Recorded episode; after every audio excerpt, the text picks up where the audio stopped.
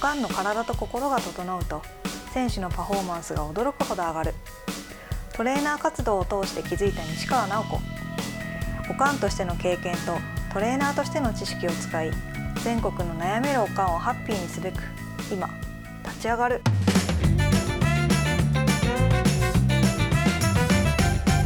えーこんにちはこんにちは。今日もよろしくお願いしおます願いします。えっとですね私の息子ははい体がすごい硬いんですよ、まあうん私も硬いんですけどあ硬かっ。たんですかうら、んうん。買っあ今た。も硬いか でも私も肩肩肩固めな人。硬めうん。なんですよで、うん。私はすごい怪我が多かったんですよ現役の時、おう。うん、うん。けど息子はそれこそ一回もしたことないんじゃないかぐらいへえ。すごい硬いのに今中学生中二ですで小学校の時から何もなし。なんもないで素す、晴ね、らしいな。なんかそういうやっぱどうしても避けられない怪我はあるじゃないですかそのうなんんうかん。突っ込まれたとか、うん。そういうの以外はあ骨系の怪我はないってこと？骨系の怪我もないし、うん。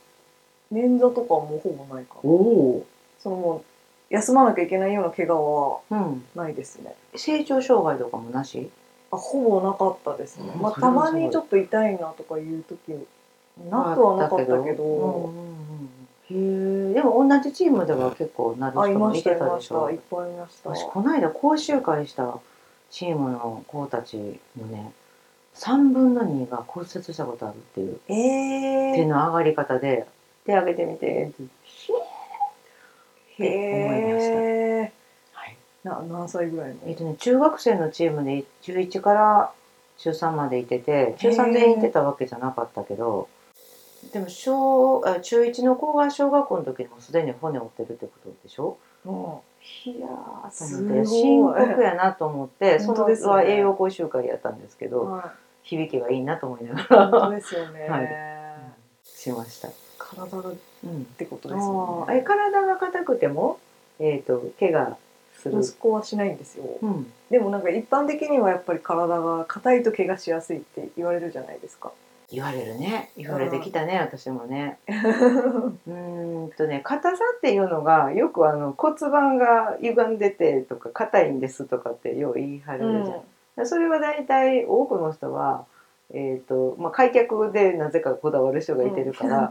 あれそれいわゆる関節の動きやすさ、はい関節可動域とかってなるし、でただなんかあの怪我って2種類あってう、んえー、と私の中の分類では致し方なしっていうだから接触があって、うんあそうです自分じゃない力で思うより持っていかれたっていううん時と、あと自爆的と私が呼んでる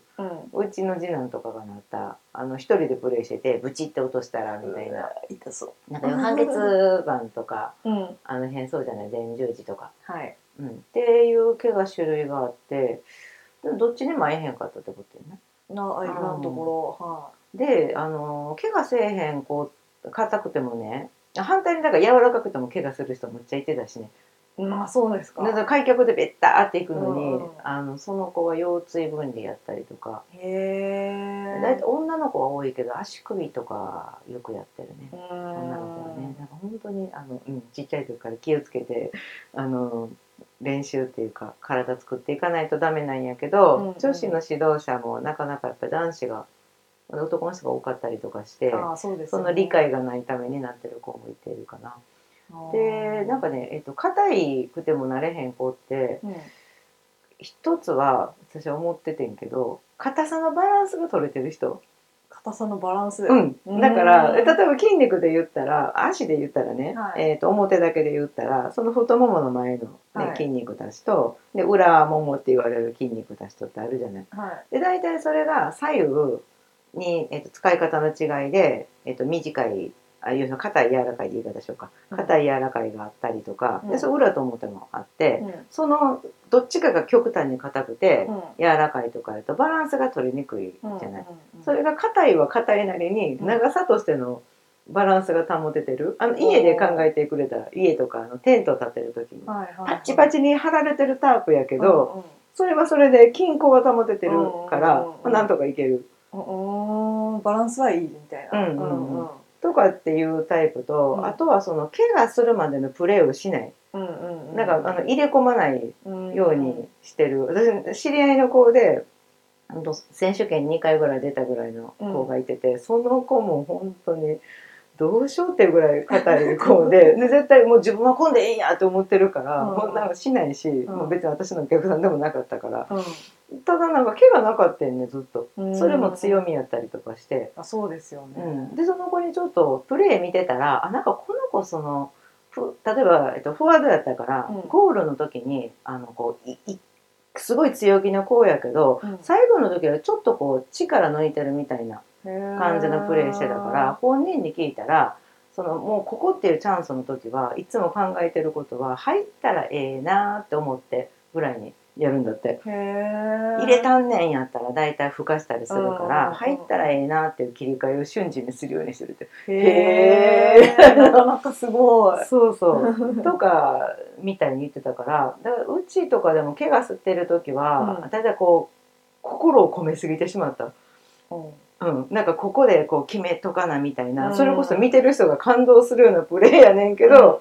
ああみたいな。いや そうだから自分のなんか心と体が一致してないね。うーんでだから心の方が先行ってしまって体ついてけえへんかってとかっていうのもあったし、まあ相手にふ一緒に行って踏まれて折れたみたいなこととかもあったりとかだから、だからでもだいたい入れ込んでる時ってこう無理するプレーすることが多くて怪我するなっていう印象があるかな。あそうなんだそうそう、なんかなったけ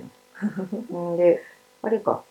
あ、そうそう。で、もともと、あのいわゆる体の使い方がいいタイプって言い方になるけど、うん体の使い方って私的には、えっ、と、伝導率がいい人。電動率、うん。で、例えば脳がこういうふうに動けたらなって思ってるイメージとと、体とかこう一致しやすいとか、あと人間って、えー地球の引力に引っ張られてるから、その重力とか言うやん。それに引っ張られてる分の、えっと力ってこう例えばドンって足ついたらついた分こう返ってくるじゃない。はい返ってくる時の伝導率っていうかに無駄がない。うーんなんかよくしなやかな動きとかって言ったりするけどそれがその人に合ってたらあのしそのしなやかさのまま伝わっていくから、うんどこにも無理がない。うんうん